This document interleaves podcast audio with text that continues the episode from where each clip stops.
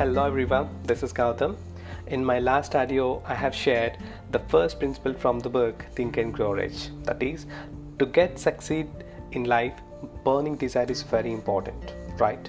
At the same time, along with strong desire, we must need clarity and detailed planning.